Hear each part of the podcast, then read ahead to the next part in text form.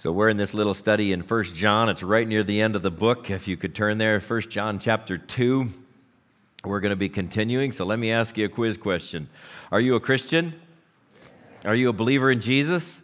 Are you a fully devoted follower of Jesus Christ? How do you prove it? Now tell somebody near you. How do you prove it? Give it your best shot. Go ahead. Tell somebody near you. How do you prove that you're a Christian?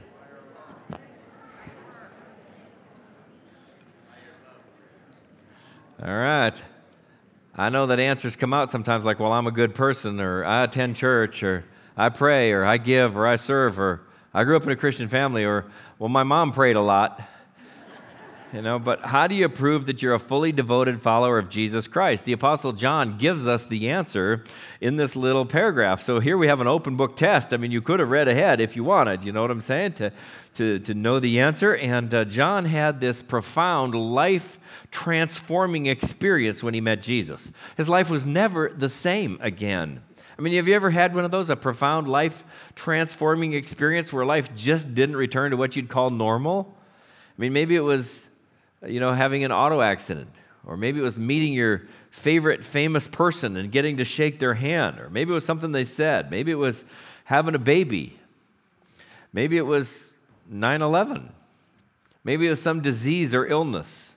You know, for a guy named Fyodor Dostoevsky, who was a writer and a poet in Russia, um, he uh, kind of fell in with a political group on the wrong side of things. He got arrested. He was sentenced to die in Siberia by firing squad in a December. They took him out. It was like 20 below zero, tied him to a stake, put a bag over his head, and he expected at any second to be shot.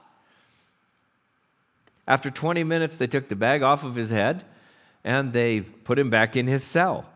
Well, life was never the same after that. I mean, every moment was a gift. He make every day count. In his uh, writings, in his novels, his characters, if they're sad, they're not just sad, they're suicidal. Okay? If they're happy, they're not just happy, they're ecstatic.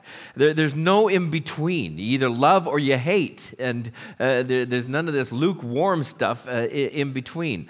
John had one of those moments on the last day he saw Jesus alive, a moment that changed his life forever. Here's Here's a guy that Jesus had called along with his brother, sons of thunder, and he becomes the apostle of love. I'm going to read the passage in just a moment, but if you don't have a Bible and you want one, they'll have, bring one from the back. Just raise your hand because I want you to have it where you can read it yourself. And uh, anybody, just raise your hand. They'll, they'll bring one right to you. Okay, good. So everybody's in First John chapter 2. Here's what he said starting verse 7 Beloved, I am writing you no new commandment, but an old commandment that you've had from the beginning. The old commandment is the word that you have heard. At the same time, it's a new commandment that I'm writing to you, which is true in him and in you, because the darkness is passing away and the true light is already shining. Whoever says he's in the light and hates his brother is still in darkness. Whoever loves his brother abides in the light, and in him there is no cause for stumbling. But whoever hates his brother is in the darkness and walks in the darkness and does not know where he's going because the darkness has blinded his eyes. John's saying something old, something new. Which is it? Now, John has grown up as a nice Jewish boy in a nice Jewish home. His dad has a fishing business on the Sea of Galilee. He's got his older brother James, so you know he's learned some hard lessons. Anybody here have an older sibling and you had to learn how to negotiate? Yeah, you know, from a position of weakness. And um, so John and his brother would have gone to school and they would use what we call the Old Testament as the textbook to learn to read and to learn about God and learn how to do life. And in the Old Testament, probably some of the most famous verses are what's called the Shema, which is Deuteronomy chapter 6, verses 4 to 9. Shema means hear. Hear, O Israel, the Lord our God, the Lord is one. Love the Lord your God with all your heart, with all your soul, with all your strength. These commandments that I give you today are to be on your hearts. Impress them on your children. Talk about them when you sit at home, when you walk along the road, when you lie down, when you get up. Tie them as symbols on your hands, bind them on your foreheads, write them on the doorframes of your houses and on your gates. So, this verse love the Lord your God with all your heart, soul, mind, and strength. And then the companion one that God gave to Moses a little later love your neighbor as yourself. These commandments have been around a long time. They're old, they're tried, they're true, they're easy to say, they're easy to understand, they're hard to do. Originally, they're given to Moses on the top of Mount Sinai by God. And uh, so God is up there communing with Moses, the two of them just having this sweet fellowship for, uh, for 40 days. Or, or and uh, at the bottom of the mountain are all the people uh, that were set free from Egypt. And who, we don't know exactly how many people. Some people have estimated more than a million. Just imagine this imagine the, the largest crowd you ever saw at one time. Maybe you were you know, in a crowd of 40, 60, 80, 100,000, like at the Rose Bowl. And suddenly, all those people were forced into going on a camping trip together when nobody even had a pickup truck, okay? And um, you, all you had for your, all your worldly possessions are what you could carry on your back. And um, now you're at the foot of this mountain and it's freezing at night and you're frying during the daytime and food is a challenge and it's boring. It's the same thing every day and water is hard to get a hold of and sanitation and sleeping conditions are far from ideal and your neighbors are just crowded all around you. And then Moses comes down the mountain and says, Look, here's what God's saying love God with all your heart and love your neighbor like yourself. Anybody been on a camping trip with the, the people next to you go, This would be so much fun if they just weren't here? yeah. Love your neighbor. Love your neighbor as yourself. Love him just as I, much as I love myself. Love your neighbor because he's like yourself. I mean, it's easy to understand. It's hard to do. It's kind of like a test. You can be sure that getting along with neighbors has tested people's character and good nature and friendliness and compassion since the time that people began to be called neighbors. I'm not going to need that page, so you can relax. You'd probably be glad it'd be that much shorter. Anybody have a neighbor that's hard to love? Okay, yeah, you don't have to raise your hand, but, but I raised mine. And this old commandment is the word that you've heard. The old commandment is love God with all your heart and love your neighbor as yourself. And John knew these. He had learned them at home, he had learned them at school as a boy. It was old stuff, it was easy to understand, it was hard to do. Then comes along Jesus into the world and into John's life, and it's like they've been in the darkness, and then now suddenly there's a little bit of a glow because the, the light is about to arrive. And if you've ever watched a sunrise where then, then there's just the little rays, and then the sun uh, begins to peek above uh, the horizon, and, and the darkness is being pressed back until it's gone altogether. Jesus is something new. And during his ministry, Jesus was asked, What is the greatest commandment? And some people asked were asking because they really wanted to know so they could please God. And other people were asking because they just wanted to test Jesus to see if they could trap him in his words. And he taught toward the end of his epic sermon called the Sermon on the Mount, which is in Matthew 5, 6, and 7, uh, toward the end of that sermon, he said, So in everything, do to others what you would have them do to you. For this sums up the law and the prophets, which the law and the prophets are the two major sections of the Old Testament. In other words, he's saying this sums up the Bible. This sums up God's word to you. Do this because it's from God. And it's become to be known to us as the golden rule do to others what you would want them to do to you. So, that's how you love your neighbor. Now, at one point, as Jesus was teaching this, there's a heckler in the crowd who uh, stands up and uh, asks a question, but he wasn't really interested in the answer. He was really interested in just Jesus saying, You're a really good guy. You're going to make it into heaven on your own merits. And uh, it's recorded in Luke chapter 10. It says, On one occasion, an expert in the law stood up to test Jesus. Teacher, he said, What must I do to inherit eternal life? What is written in the law? Jesus replied. How do you read it? And he said, Love the Lord your God with all your heart, with all your soul, with all your strength, with all your mind, and love your neighbor as yourself. You've answered correctly, Jesus replied.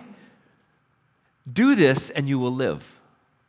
He didn't say, Know this and you will live, read this and you will live, memorize this and you will live, discuss this in Sunday school and you will live. He said, Do this and you will live. It's easy to understand, it's hard to do. But Jesus is so smooth, isn't he? Don't just know it, don't just have it in your head, do it. Keep it in your heart. Live it with the people around you. But it says he wanted to justify himself, so he asked Jesus, And who is my neighbor? And in reply, Jesus said a man was going down from Jericho or Jerusalem to Jericho when he was attacked by robbers. That road is 17 miles long, it's virtually all downhill, and most of the people who got to Jerusalem came from Jericho up that road. Because then from Jericho, you could actually go north along the Sea of Galilee, or along the Jordan River up to the Sea of Galilee and get to Galilee without having to go through the area of the Samaritans. And so most of these people had traveled this road, and they've all dealt with the fear of being robbed while they were traveling. It says, A man was attacked by robbers. They stripped him of his clothing, they beat him, and they went away, leaving him half dead, which is a euphemism for unconscious. Well, then a priest happened to be going down the same road. Probably in our situation, that would be one of the pastors, uh, maybe the senior pastor. I hope not.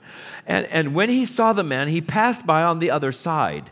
So to a Levite, that would be a leading layman, maybe a Sunday school teacher or a deacon. When he came to the place, he saw him, he passed by on the other side. But a Samaritan, and at that point, in the first time Jesus told the story, there would have been a huge gasp. You got to be kidding. You're making our enemy, the person we hate the most, the hero of your story?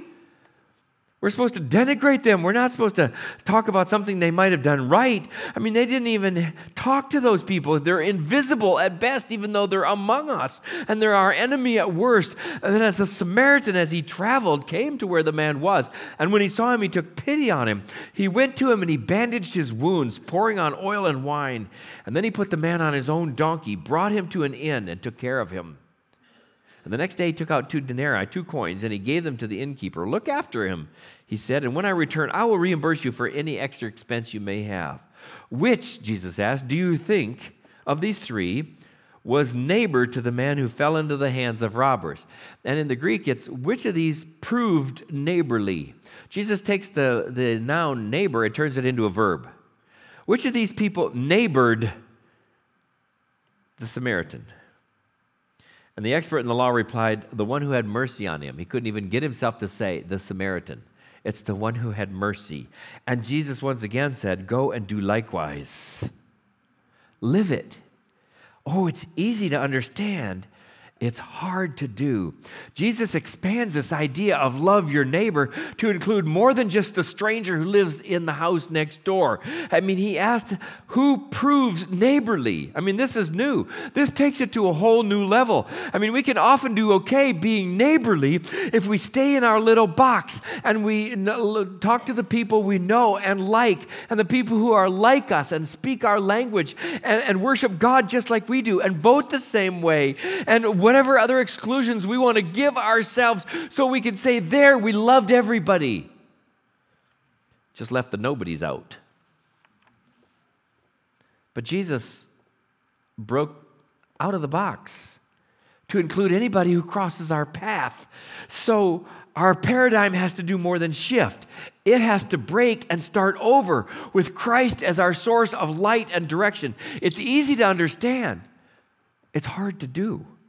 I mean, you wouldn't even attempt it unless you were committed to being a fully devoted follower of Jesus Christ. But Jesus came as the light of the world, and a new day is dawning. The sun is rising. And after this, Jesus took John and the other disciples to Jerusalem on what turned out to be their last trip there. They were down there at least once a year during Jesus' three uh, years of ministry. But on this particular trip, which they didn't know at the time was going to be their last, Jesus did, and he had said to them, they just didn't get it. But he raised Lazarus from the dead. It was well documented. So Jesus was so popular that people gathered on, on the uh, Mount of Olives as they're walking in. They saw Jesus and uh, he's getting on a little donkey, and people crowd around and they have what we call the triumphal entry as people are yelling, Hosanna! Blessed is he who comes in the name of the Lord. He's riding down into the Kidron Valley and up the other side and into the city of Jerusalem. Roman guards on the top of the wall watching. Is this a disturbance? Do we need to go out and, and to, to, to quash it or what's going on? And the people are saying, He's the king, he's the king.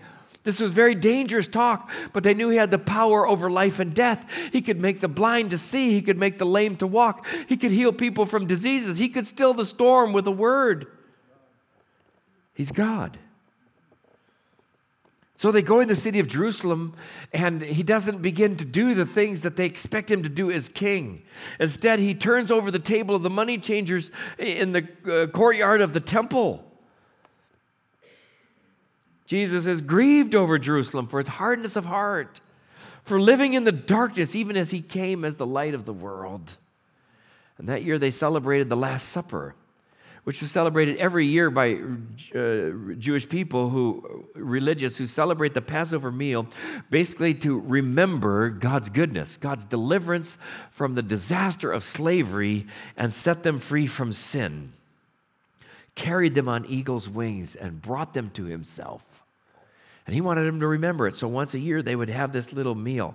That's, at, at that meal, Jesus said, Do this in remembrance of me and he began what we call communion. Jesus and his disciples gathered together for that meal, for that celebration time, and John is seated right next to Jesus. And that was the moment that transformed him. He's never the same after that. You know, earlier in his life, John and James had been called sons of thunder. And he goes, has this whole transformation in his life of going from being a son of thunder, pushing for his own way, to being the apostle of love. James had been pretty loud and pushy and brash. And Jesus had transformed his heart. In fact, even on this trip to Jerusalem, uh, James and John's mother had approached Jesus with them and said, Hey, I want to ask you for a special favor. When you come in your kingdom, which she expected to happen that week, would you have my two sons, one on your right, one on your left? They can't sit in your seat, so can they be in the two places of honor right next to you? That doesn't exactly square with love your neighbor as yourself, does it? I mean, it's pretty self promoting. But that dinner and what happened after, Jesus, what happened, you know, stuck with John. He's sitting next to Jesus, and Jesus had surprised them. They'd come in, and somebody's supposed to be there to wash their feet because they're all dusty, and that person wasn't there, and nobody said anything, and nobody did anything. And finally, Jesus got up and washed everybody's feet, the job of the servant. And then he's talking about how one of the people in their group is going to betray him. And everybody's curious. And most of them start by saying, Lord, is it I? Is it I? But Peter, of course, he has to know. So he signals John because he's sitting next to Jesus. Hey, ask him, who is it? John's leaning on Jesus. He's sitting there right next to him. He's able to say, Well, who is it, Lord? And Jesus is able to tell him, It's going to be Judas. John learned it right from Jesus. He's close enough to whisper. But then Jesus has this zinger. He looks at the group after uh, Judas has left and he says, A new command I give you love one another. As I have loved you, you must love one another. By this, everyone you'll know you're my disciples if you love one another. Easy to understand, hard to do. Love one another. You go, Jesus, are you serious? I mean, look at these guys around the table. They're so average. And from John's point of view, not, none of them are as young as I am, or as smart as I am, or as good looking as I am, or can run as fast as I do. And they're kind of irritating at times how slow they move and the questions they ask, and they just don't get it. And they're doubting and, and they run away when things get tough. And you're saying, love one another? How is this new? Jesus brought in this new era where this love is now fully visible God in the flesh, and He's commanding God's people not just to know it, not just to give it lip service, but to live by it, starting with other believers. That's not just neighbors who live out there. He's saying, love one another. John even picks it up when he writes it. He says, Love them as you would love a brother, as you would love a sister.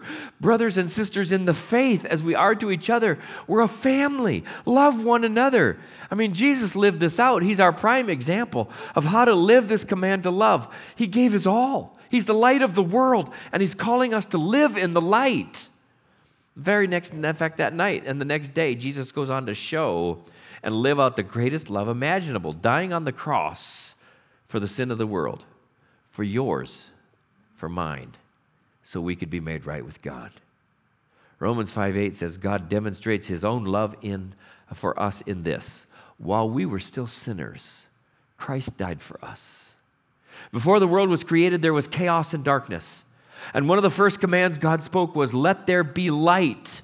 And there was light because of the power of God. Jesus was there creating.